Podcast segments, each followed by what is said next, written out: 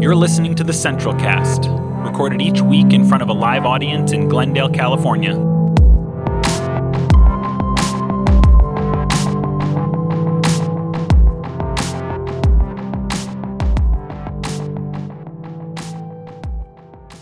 Who are we? And why are we here? And I mean that not necessarily just as, uh, you know, like an existential question as an individual, you know, why am I alive on planet Earth? But, you know, who are we as a community? Why, are, why do we gather here? Why did you show up this morning? And why do you show up, you know, I was going to say every week, but most of you don't show up every week. But why do you show up here on a regular basis? You know, gosh, I didn't mean to make it, sound like that, like a guilt trip. Oh gosh, what a Freudian slip of a pastor to do. Um, but uh, I want to talk about our, our vision and values this morning. And I want to begin by saying this. It's important to understand this about this crazy little community we have. One of the things that makes us really unique is the fact that we do not center ourselves here around a set of shared beliefs and doctrines like many churches do. Instead, we center ourselves around a set of shared values and practices. Let me say that again. What makes this one of the things that makes this community really unique is the fact that we do not center ourselves around a set of shared beliefs and doctrines, but around a set of shared values and practices. And that, there's some similarities between that, but there's also some very significant differences. Many of us grew up in communities, meaning churches, that centered themselves around a set of shared beliefs and doctrines. And if you did not adhere to the beliefs and the doctrines of the church. You could not receive communion. You couldn't be a member. You know, you were kind of you could attend. You know, allow you to attend and sit in the pew and you know put some money in the you know in the coffer or whatever. You know, but you couldn't really be a part of the community unless you bought into the theology, right? And that leads to exclusivism, that leads to oppressive ideas, that leads to hypocrisy, that leads that leads to some really bad things. In fact, right?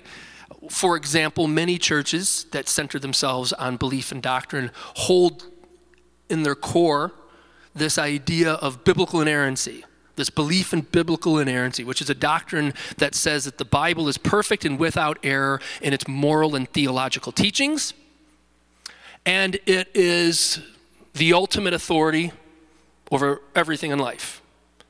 And with that belief, many churches use that to exclude and oppress LGBTQ people, right?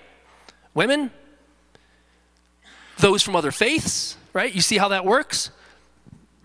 Um, and so I believe being a community that is that centers itself on a set of shared values and practices makes us a, a healthier community than a community centered around beliefs and doctrines. There is a plethora of different beliefs in here, even in conservative churches, to be perfectly honest. There's a plethora of different beliefs present, even in your conservative evangelical church. Plethora of different beliefs about God, the Bible, the metaphysics of God, the nature of the divine, you know, how you interpret the scriptures, this story, that story. There is always, even in conservative, so called unified belief settings, a plethora of different beliefs being held. But it's healthier to build a community on, uh, on a set of shared values and practices than, than uh, beliefs, because beliefs are you know, they're, I don't know how to describe them quickly, but you know, it's, it's not a firm foundation. It's like building your house on sand to build your faith on belief. Build your faith on values, the values of Christ love, justice, compassion. Those are our shared, our core shared beliefs or values here love, justice, compassion, empathy. Um, and in order to really uh, talk about our values and practices here this morning, I want to read to you from what it says on our website. Uh, you will not find anywhere on our website or any church publication a statement of faith or, or a doctrinal list. We, we do not have that here. That shocks some people. How can you be a church and not have a list of beliefs? But again, we don't have that. We have a, we have a list or a statement, I should say, of values and practices. And here it is, right off the website on the About page. We believe that Christianity is not, I love how it starts as we believe, right? There's some overlap between values and beliefs, and we'll get to that here. But it's like, Aaron, you, you completely destroyed your argument already. All right. We believe that Christianity is not about a set of emotive beliefs, certainty, feelings of certainty. We believe Christianity is not about a set of emotive beliefs, but about a way of living in the world. For this reason, we don't have a traditional statement of faith or a list of doctrines you must confess to be in communion with us. Instead, we center ourselves around a set of shared values and practices, and they are missional, relational, and thoughtful. And those will be up on the screen. Missional, relational, and thoughtful. Missional. We are a community that cares deeply about matters of social justice. We believe the gospel is good news to the poor and oppressed, and that as Christians we are called to social action. Relational. We are committed to building relationships and finding time for each other. We believe that our lives are enriched by friendships and shared practices. We gather on Sundays to sing, meditate, pray, study scripture, dialogue, and receive the Lord's Supper. However, there's so much more going on than just this weekly gathering. Check out our community page for a list of groups you can get involved in. Again, this is off the website, so yeah, it sounds a little. Check out the community page. Uh, thoughtful, the third and final value in practice. Whether you're a Christian or just someone looking for a loving and open minded church, Central is for you. We strive to ask the hard questions and not give easy answers. We believe there are many ways people encounter the divine and sacred. Come explore with us. End quote. There you go. There's our values and practices right off the good old website. And just because we center ourselves around a set of shared values doesn't mean, obviously, as I said before, that we don't have beliefs here. And it doesn't mean that our beliefs do not inform in some way our values and practices. In fact, they do. As it is our belief, meaning the leadership's belief, that Christianity is fundamentally about a way of living in the world rather than a set of beliefs. It is our belief that what it, that Christianity is actually about values rather than beliefs in the you know the metaphysics or the supernatural. Christianity is about a way of living in the world. It's about adhering to a set of Christ like values of love and justice and empathy. You get that, hopefully. All right? So beliefs and values overlap. I'm not saying that there's, I'm not trying to draw this stark distinction between them. They overlap. Okay? Our values and practices are informed or they rise up out of a set of deeper convictions that we have here as a community. And those convictions that inform or that germinate our values and practices are convictions we hold about the importance of community and namely the importance of spiritual community. And that's really what I want to talk about here this morning. One of our convictions here is that there is a desperate need for community today in our world perhaps more now than ever before. As our culture, as our society becomes increasingly fractured and, and lonely as a result of the speed of our lives, the, uh, the hyper individualistic nature of our culture, and, and the technological nature of our culture, whereby you can essentially immerse yourself in entertainment and media completely and, and not invest time with others because of the nature of our culture, I think community is more important now today than ever before. And you think about the amount of depression and anxiety and loneliness that's out there today, how people, despite the fact that the world has become a smaller place as a result of technology and the internet, despite that, the world, this, the Western modern world, I think is a lonelier place to live in than it ever has been as a result of that. And so, as a result, community has become more important. But community looks different than it ever has.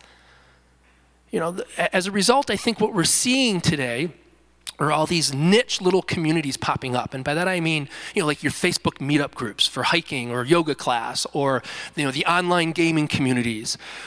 Some of you are part of these adult sports leagues. I I was a part of a, an adult dodgeball league for a few years. I don't know if those things existed before the modern. I'm sure dodgeball existed before the internet. Okay, but uh, these adult sports leagues are being more popular than ever before. Some of you are like in adult, uh, you know, soccer leagues or hockey, like Ben, right? The, all of these small niche little communities are popping up, and they're all very unique. And the church is a part of that, but just one part of that. And it used to be that the church was like, you know, the hub of the community. The church kind of had a monopoly in years past over creating community in the public square.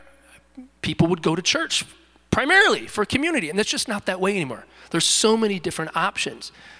And so I think we'll continue to see big mega churches become a thing of the past, and churches will continue to shrink and decline I don't think they're going away, but I, th- I think we'll continue to see churches become smaller and more niche, like this church, right? We're kind of a very s- small and niche community for people with a specific set of interests. I think that's kind of the way of the future. We are meeting a need in this increasingly fractured and lonely world. But I think our purpose goes far beyond that. And I'm, I'm talking specifically now about our unique purpose here at Central. I think we provide a unique and valuable community to people who are in deconstruction. That's one of the things that makes this community and our mission really unique. That we provide a valuable community for people in deconstruction, meaning people coming out of, you know, conservative evangelical faith traditions and questioning their beliefs and, and leaving behind the faith of their youth, right? People in deconstruction. We provide a unique community for people in deconstruction. We offer deconstruction and reconstruction here. Sometimes it feels like just deconstruction, but it's really deconstruction and reconstruction, I think. We also are a unique kind of niche community because we, I think, offer a valuable community to the LGBTQ community? We all, most of us here, are aware of just how awful the church has treated the LGBTQ folks. And we provide a very unique space of healing and hope and renewal for that community. That's one of the things that makes Central really unique. That's, that's really part of the core mission of this church to provide a, a community that is healing and hopeful for those in deconstruction, those recovering from religious trauma, and specifically for the LG, Christian LGBTQ community. But you know, none of that can happen unless people show up. None of that happens unless people actually show up. Since we're such a small community, you just being here on a Sunday morning is actually a deep kind of encouragement to those who feel very lost and very alone because of deconstruction or, or some kind of religious trauma. There's something we pastors call the ministry of presence. And it's a term we all need to be familiar with the ministry of presence. Now, when pastors usually talk about the ministry of presence, we're talking often about sitting and being with people who are grieving the loss of a loved one or someone who's near death themselves. And the idea is simply that it's not really your words of comfort and hope at those times that are most meaningful to people. It's not really, you know, uh, words of wisdom that matter. It's simply your presence. It's simply you being with someone in their suffering that matters most. And I want us, this applies really well to a community like this one, where a lot of people in here are in a state of flux and, and feeling very lost and alone because their faith is changing or they felt brutalized by the church. I want us all to think about how we have the ministry of presence here. You just being here is an enormous encouragement to somebody new coming through those doors who feels very lost and alone. And this church has a, as I said, a very specific ministry to that crowd. Imagine for a moment you are a gay Christian who has felt very hurt by the church, and you muster up enough courage on a Sunday morning to come to a church like this one. And yet, when you arrive, nobody is here. That doesn't do much to make you feel less lost and alone. And I don't say that to guilt anybody into attending church. I swear I'm not saying it for that reason. I'm saying it to illustrate the importance of the ministry of presence. It really matters. I'm a chaplain for an assisted living home, a nursing home here in Glendale. Just being with people who are suffering is what matters. I mean, really, it's powerful stuff. And again, we are a community that, that is built upon the values of, of relational and missional. And if you are looking for a way to really make a difference in the world and to help change people's lives, I promise you, just showing up and occupying a space in the pew matters when somebody is hurt and, and feeling lost and alone in the world, and they look around the room and they see other people present who, frankly, are just as being honest about their own struggles, that is radically ministering. Does that make sense? You have an opportunity in being a part of this community to change people's lives and to do something missional every week just by showing up here because we're just this little radical community for that reason. So I want to encourage you with that. Um, I want to finish today with an analogy that I've shared before, It's been a couple years. I checked my files, so it hasn't been that often. Uh, I've shared this before, but it bears repeating because I think it's a great illustration of why we do spiritual practice here. Is my mic cutting out? Just a little? Okay. Um, here's the analogy. Remember from Titanic? Everybody familiar with the Leonardo DiCaprio? Who's the actress in that movie? I forget her name. Kate Winslet. Thank you. It's bothering me this morning. I couldn't remember her name. All right, so it's, you know, the movie with Leonardo and Kate Winslet, and at the end of the film, when the ship is sinking, there's the string quartet playing on the deck of the ship, right? A string quartet. People are clamoring to get on the lifeboats. People are falling over the edge into the freezing North Atlantic. All kinds of screaming, and you've got a string quartet playing in the midst of that. Isn't it an amazing scene? And by the way, this is, I believe, historically accurate. I think this actually happened, that there was a string quartet playing on the deck. My mic is cutting out. I'm going to switch to this one. Is that okay, Babo? Check. Ooh, that's a hot mic. All right, we'll, uh, we'll try this one. All right, so the string quartet is playing as the ship is sinking. Why are they doing that? That's the question I want to ask. Why are they doing it? They should be running for their lives like everybody else, struggling to get on one of the few lifeboats. There wasn't enough lifeboats. These guys are risking their lives. And there's all kinds of kids screaming and people falling over the edge and unspeakable tragedy taking place. And they just keep playing their music. Why? You could argue, and I think this is a good argument, that it was to calm people down, right? Music has a calming effect. I think that's a good argument. But underneath that, I think there was a deeper reason, a much more profound reason for them playing that music. Caputo puts it like this It was an unconditional affirmation of life in the face of death.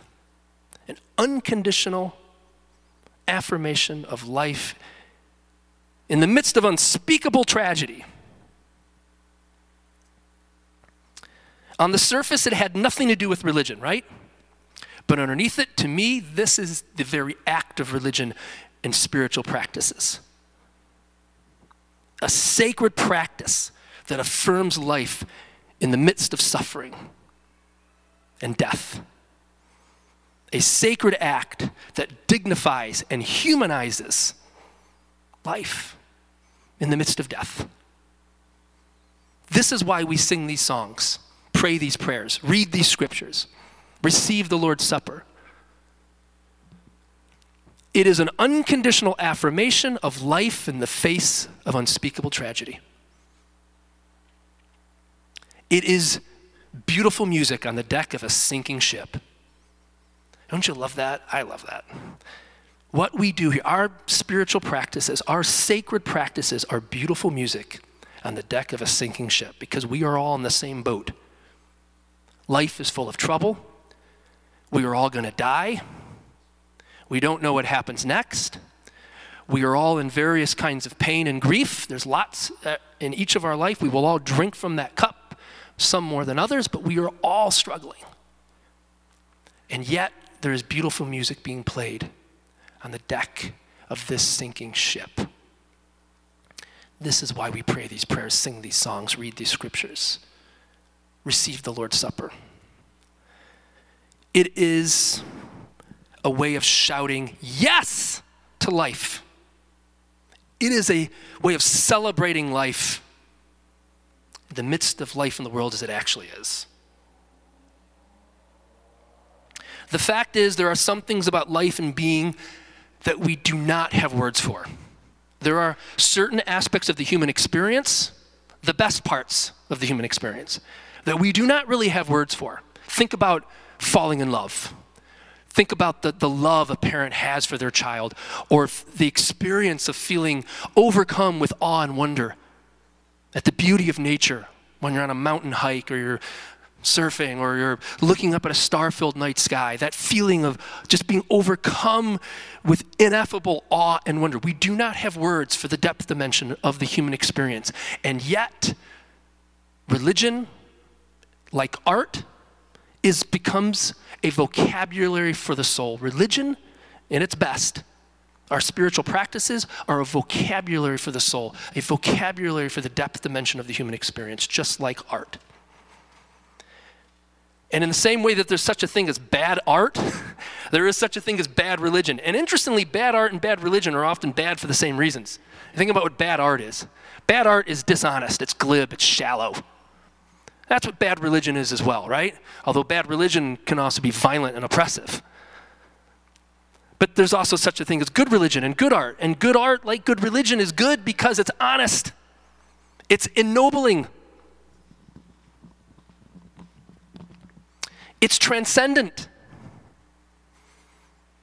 it's deep. Good religion, like good art, is a vocabulary for our soul. These spiritual practices are a vocabulary for our soul. It is beautiful music on the deck of a sinking ship. It is an affirmation of the ineffable, unspeakable qualities of life, the sacred qualities of life. We'd lose so much as a species if we did away with the world religions. It would be like losing literature or losing theater or losing film. It'd be a tragedy on unspeakable proportions. I have a, a friend who says this In order to really understand the human condition, one must become a student of the sacred. I love that. In order to truly understand the human condition, one must become a student of the sacred. Now, this guy is an atheist. He's a PhD, philosopher, got a degree from Claremont in philosophy and, and classical literature. But even he understands the importance of the sacred. And that if you really want to understand the human condition, you have to understand what we ascribe as sacred. And we all need to find something sacred in this life. Woe to the person who doesn't find anything sacred. Woe to that person. We all need to find something sacred. And it can take a lot of different forms. This week is Thanksgiving, right? And many of us are going to gather with friends and family, have a feast, right? That's sacred, right? Lots of different things can be sacred, but we all must find something sacred, some kind of vocabulary for our soul. And this is why we do what we do here our spiritual practices. That's really for me the depth dimension of it all. It is not a way of pleasing God. We don't receive the Lord's Supper and pray these prayers and read these scriptures as a way of pleasing God or trying to get saved or trying to earn treasures and crowns in heaven. That is a vulgar understanding of religion. that, that is a vulgar understanding of it that needs to be, that deserves as much hate mail as it gets. This is beautiful music on the deck of a sinking ship. This is the sacred, our shared sacred meanings, our shared sacred vocabulary for our lives. I hope you see it as that.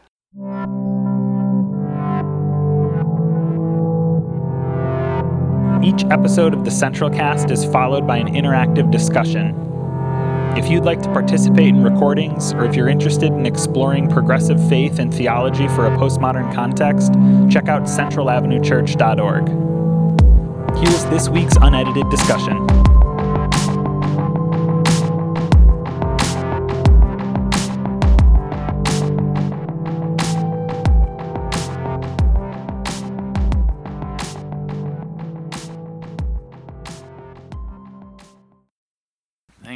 I was just curious. I hope this isn't, uh, I hope you don't think this is kind of going off topic, but just even coming to the church for the last like few years or so, the transformation has been quite a lot. And I was curious what you think ahead the next few years, like from what you just described it being now, what you think the next few years will will bring it to.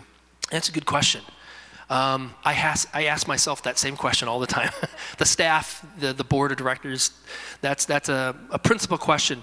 Um, in short, I don't know, but I do, if I had to guess, I think what we're doing here will just continue on, you know, because we are that community that is, I think, really open minded and just honestly, like, I'll tell you, okay, so now that I have a chance to think about it, One of the things I really think we're going to continue to develop and grow in is our sense of social awareness and organizing, I think, you know, for social action. I really hope we become a community more focused on what it actually means to live out this Christ-like ethic in the world and in the, in, in the systems of our lives, I guess, and in our communities. What does it mean for us to be people of justice? I think if, if you know, all we are is just a radical, you know, post-evangelical community of, of questions and you know questioners and doubters. That's that's good but that can't be the fulfillment of who we are. The fulfillment of who we are are people that actually you know go out and live this out socially ethically politically. Um, I, I feel like I'm already changing my talks up here to be less about deconstruction and more about how do we actually live out this Christ-like ethic in our lives. And you know, again, it's not so much about beliefs anymore, right? Whether it's unbelief or belief, it's not. It's not about beliefs here. It's about how are we living. How are we living out, you know, love, and, and living out of the spirit, so to speak. That that for me is becoming more the focus here, kind of the social aspect of what we do. Yeah, thank you, Andrew. Somebody else. Um, Isabel, or I'm sorry, then Nathan? Well, Mike's uh, already over there. Okay. We'll, we'll start over here. I have one. I would just also add to what you were saying that um, a lot of the changes and develops in the church have in this church have come from our members and attenders who are passionate about things or who um, have issues yeah. that are close and dear to their heart because as a group of a small community we do rally uh, around each other yes so like i say that it, our, the church will continue to develop as our membership and attendership like grows and develops and changes and things like that. Thank you, Desiree. Yeah, we're a very flat community in a lot of ways, meaning there's not a, a profound hierarchy here. So leadership really does come from from the membership. Uh, okay, the, Isabel. Nathan, did you also have something, or oh, I thought. Okay, you're good. Yeah, this is just to further build on that conversation. I'm a huge advocate for kids because I work in the public school system. Yeah. And I think I've shared uh, that it's corrupt and uh, completely biased towards people of color or any any difference learning needs and whatnot. So um, I've I've started my quiet campaign of rebellion. it's not so quiet. Um, I, I used to be what I call a happy heckler. So, you know, like they should, they could, blah, blah, blah. Okay. And in the last mm, three to six months, I've taken on more of a role. Like I call myself the reluctant leader. So I've stepped into more of a leadership position at my school and in my district. Um, and just to give an example, um, you know, words matter. I'm an English teacher, and so how we talk about kids matters. So if you're talking about a kid with autism, they're a kid first, and then they're you know, challenge or disability comes second. Even something in some, or an English learner um, is a student first, and learning a language is what they're working on, you know. And so even simple things of how you relate. Last night I was out uh, um, uh, with someone important to me, and, and, he was talking about his son who who um, has autism, and he was just really struggling with that. I said, you know what? He's a kid first. Yeah you know and and i think for him his son is seven and he's dealing with a lot of challenges at the school that he's attending um, and he's so struggling with that. But just changing that sometimes it's a subtle shift and it goes back to what you were saying that we all work in places in our lives that we can affect that change. So it's not like the system but it's that little piece of it. Yeah. thanks isabel thank you. There's somebody else. Uh, colin. And steve thanks for helping me with the mic. Wait for it. we gotta, um, we use the mic because this is a podcast, everybody. I try to remind everybody about that. So you are, if you are using the mic, you are on the recorded podcast, and your voice is going out across the world. Uh, so this is a, a slight cha- or a, a, pretty dramatic change of topic, but okay. it goes back to something you said at the beginning. Um, I'm curious for your uh, non-cynical take, if there is one, on why Non-what take, sorry? cynical. Cynical. I'm not cynical. I'm, I'm sorry, go ahead. Go ahead. Uh, as to why um, so many churches uh, on their websites, when they list their beliefs or values or whatever word you would want to, to uh, describe them as, actually don't do so in a way that make it possible for anybody looking at the website to know what people in that church actually do believe or value. Uh, I feel like almost every church uses code words that are so Yes. so bland that it is impossible to know ahead of time whether you would be welcome in that church or not, or what they actually believe. And I'm curious as to why you think that that is. Yeah, I think there's a few reasons for that. I think there's a lack of substantive thought, a, lot, a lack of critical thinking about it because it's just rote. It's like, even when we started here 10 years ago, Colin, I mean, honestly, we had a list of doctrines and beliefs.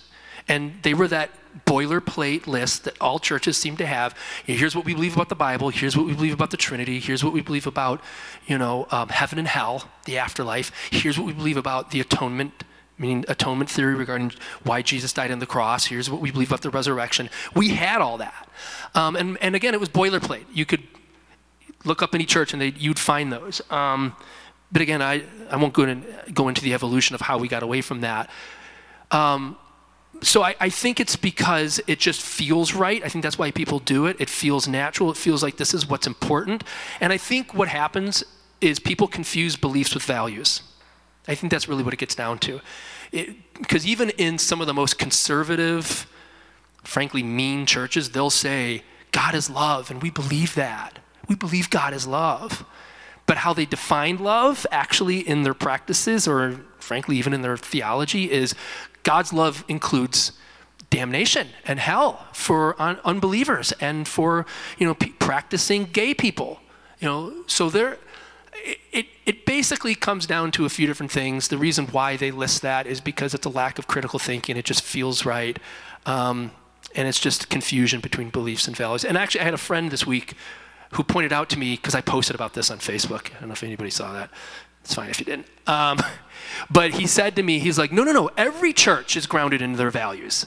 So it's not that your church is not, your church is grounded in its, you know, centered around beliefs or centered around values and its practices. But actually, even even the most conservative of church that has a list of beliefs on their website, that's really their values. You know, that they value biblical orthodoxy over,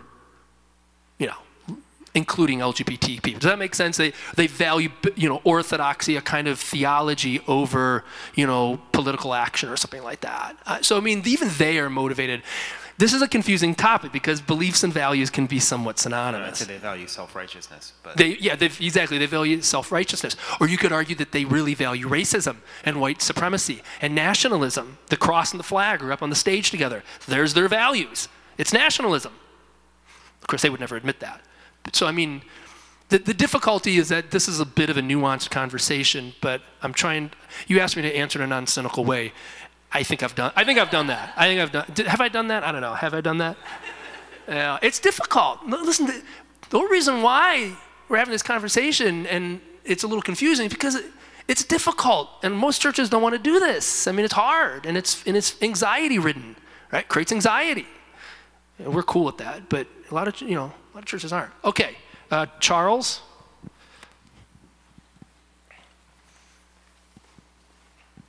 Thanks, Steve.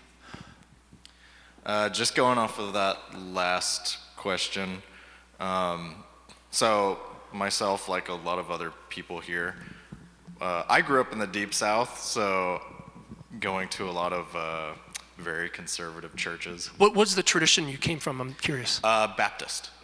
Yeah. so- Southern Southern Baptist. Yeah. Okay.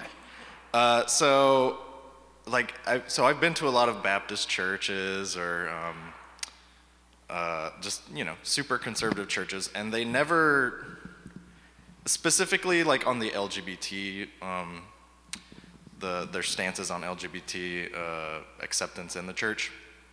None of them will advertise like on their website, you know, that they are against LGBT people, you know, because I feel like on some level, they know that that is like not right. Well, they know it sounds bad. Yeah, I, I wouldn't. I wouldn't. I think that's what it is. But go ahead. Sorry. Yeah. I mean, they, they know that it sounds bad. Like, I, uh, we went to a church in Savannah, you remember, um, and they they never talked about LGBT stuff until one day they had like a Q&A and someone brought it up and they're like, "Well, we as a church, we we think that the Bible, you know, it says that the that LGBT is wrong and homosexualism is wrong." Like Yeah. and the and otherwise like we like the church, but it was like there was like this kind of shame attached to what they were saying because I felt like oh they they kind of know that this isn't Yeah. what or maybe maybe they just know that they would be shamed in the real world. I don't know. Yeah. No, you're, listen, these are the difficult social psychological, uh, you know, dynamics of, of, of doing church and why even in conservative church settings, if you actually have to talk about what's believed, it's kind of a shame for it. It's kind of like, yeah, this is kind of who we are, and it's kind of messed up. But anyway, praise the Lord. You know, they changed the subject. you know, um, but you're absolutely right to point that out, Charles, because again, this gets down to how even often in those settings, what they claim to believe isn't actually how they live. So it isn't actually what they believe. So even though they would claim to be a loving and welcoming church, and that they believe God calls them that, they don't actually believe it because they don't live it, right? So, I mean, your beliefs live in your actions, not in your head, actually. That's what Peter Rollins says. And that's what you know, we've tried to embody here at the church, at Central, right? Is our beliefs live in our actions. Our beliefs are not, you know, intellectual properties and propositions that we, you know, emote certainty in. No, actually, our beliefs, if we want to know what you really believe, look at, look at the way you live. How do you treat your neighbor? That, you know, Pete loves to say, uh, when people ask him, Do you deny the resurrection of Jesus Christ? Pete says, I, I absolutely deny it. I deny it every time that I turn my back on the poor, when I turn my back on somebody I can help. Every time I turn my back on somebody I could help, I am absolutely denying the resurrection of Jesus Christ. But I also affirm it every time that I do the opposite. So he's articulating a way of that, that and I think a very Christ like gospel way of understanding and belief that to believe in Jesus, to believe in Jesus is to be a person of love and justice and someone who's invested in the well being of others. Believe, Jesus never meant that people should emote certainty and supernatural truth claims about his life story. He never meant that, in my opinion, in my reading. He, Jesus believed in Matthew 7 what it meant to believe in him was a way of living in the world as his disciple, meaning the, his ethic of how we live with each other. Many will say to me on that day, Lord, Lord, didn't we do all these great religious things in your name, cast out demons and prophesy? And he will say to them, Depart from me, I never knew you. For it's not those who call me Lord that will inherit the kingdom, but only those who do the will of my Father. And in the same chapter, Matthew 7, he tells us what the will of the Father is do unto others as you would have them, you know, do unto you. It's really not difficult, but that's, that's Christian belief. But anyway, I'm getting, I'm, this is another sermon. I don't want to do that. we, we need to have a couple more questions, maybe, um, or, or responses, comments. Nathan? what?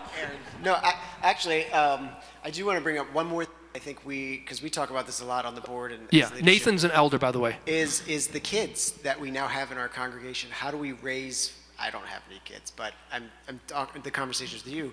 What does it mean to raise children? Uh, Yeah. So that they don't have this fear of a God that might send them to hell someday with that anxiety. But how do we teach the Bible in a way and, and, and give them a biblical literacy that that creates deep spiritual roots and practices Yeah. asks the questions and leans into the mystery and helps people be filled with love of God and love of people and and and and so I think no, there's not a lot of examples of that out there. Like we're trying to figure that out. We're May's doing an incredible job down May is doing an incredible job at that, yeah. But we're definitely on a frontier. yeah. We're on a frontier. Uh, you're absolutely right, and I don't have the answers. For I'm, I'm raising a two and a half year old right now, and I'm, I don't know. Yeah, but that's part of like what is it? What are we doing in the next few years? Like we welcome the people from the outside while also trying to raise up what the next generation might look like. I hope, when I think about Lucy, my daughter, I hope that I instill into her an, a deep appreciation for my faith, for this. Whether or not she goes to church her whole life is beside the point. Whether or not she is an atheist or a theist to me is actually even beside the point. For me, I want her to find something that's sacred and meaningful for herself, but I also want her to respect what's sacred and meaningful for me and for, for my wife and I. Does that make sense? That, that to me is what's most important. I would, I to be honest, would love it if she found a home in the church her whole life, you know. And, but honestly, it's not really about that for me. I just want her to feel like she has something sacred and holy that she can invest herself into and respect what others find sacred and holy. That's, that's what I hope for our children. Um, okay, Corey, and then we'll finish with Muriel. So Corey first, he's over there. Oh, yeah. So, um, yeah, this talk was really uh, helpful in some ways, and I, I maybe want some clarity, but I want to bring up like uh, what I hope a lot of other people struggle with when describing this church to friends and family. Um, I think on one end you have people who are like still very enmeshed in either because they are very conservative or because of guilt and shame, they're enmeshed in kind of the more traditional um, views of going to church. And I think for that side, I have a little bit easier of a time because I'm so cynical and critical. It's like, well, like you forget about social justice and you forget about inclusion and you forget about just like thoughtful meditation. And so that's for me a little easier to like describe the church to yeah. a more conservative um, or enmeshed person.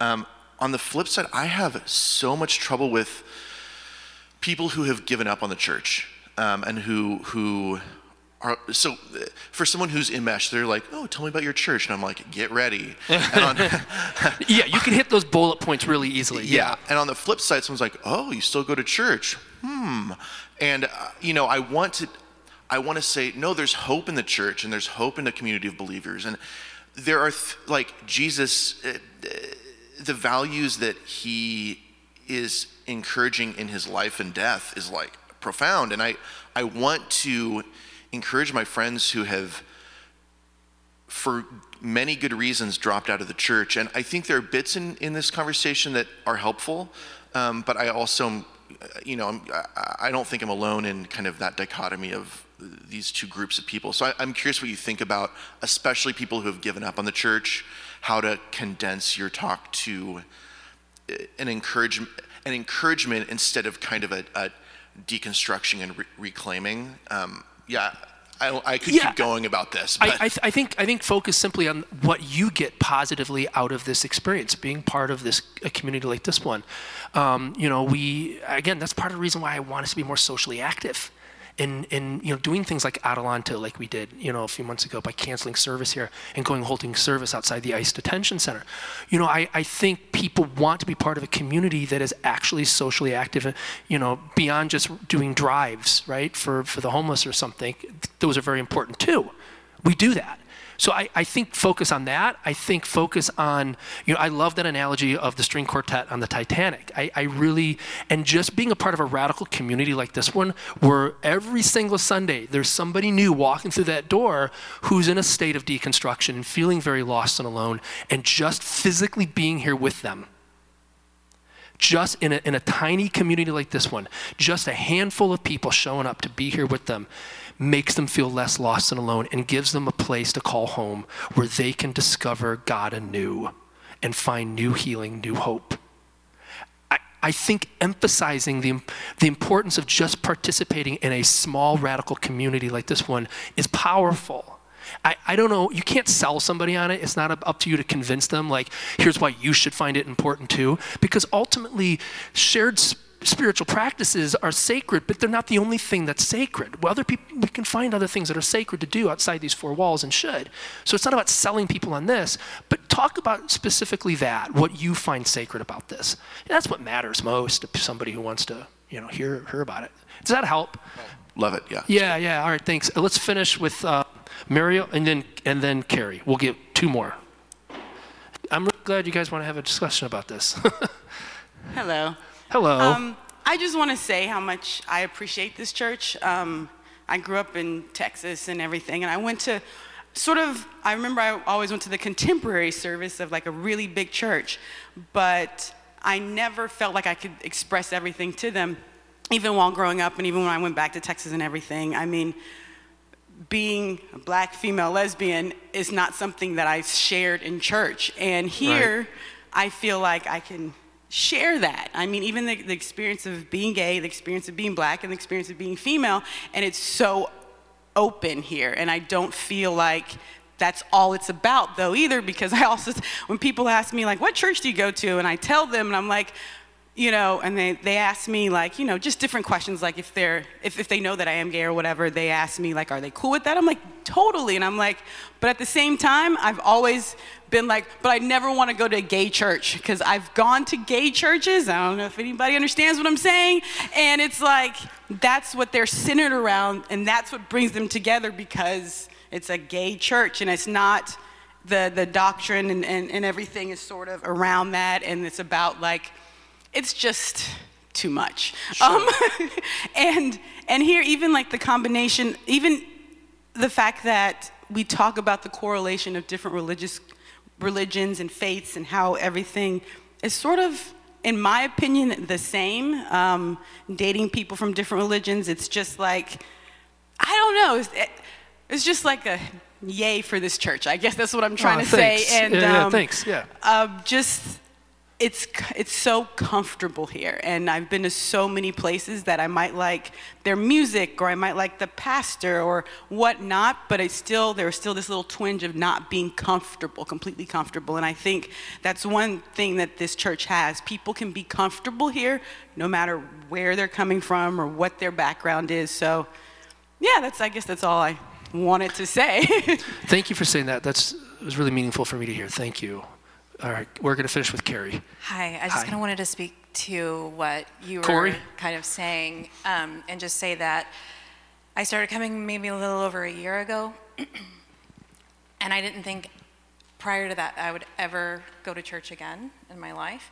And one of the reasons why I found this church was almost really because I di- didn't even believe that it would exist. I sort of like started searching for something that I thought didn't exist. My son started going to a Christian high school, and they had encouraged, you know, that he attend church. He's not here with me today because he goes to church every week there. Um, but in doing so, I felt like if I'm going to bring him to church, I really needed to find something that was in line with my core values. And I searched and searched and searched online and read your website, and um, which is what brought me here. And I think that there are so many people in LA that just don't know, that would really, really find so much value in coming here. And, and over the last year since I've been coming, I've told many friends, and some have come. And yes. I've had maybe, I don't know, five or six friends. Some of them it took like a year of, and not pushing. I'd just be like, we talk about our values. You know, I think we all tend to talk about our values with our friends and say, like, wow, you really need to come here because this is the conversation that we're having here. And then finally they do start to show up, and um, it feels great to be able to share that with people. So I don't know why I'm. No, yeah, thank you. Commentary. Well, it's important to hear. Thank you to both you and, and Mariel for sharing your feelings about that.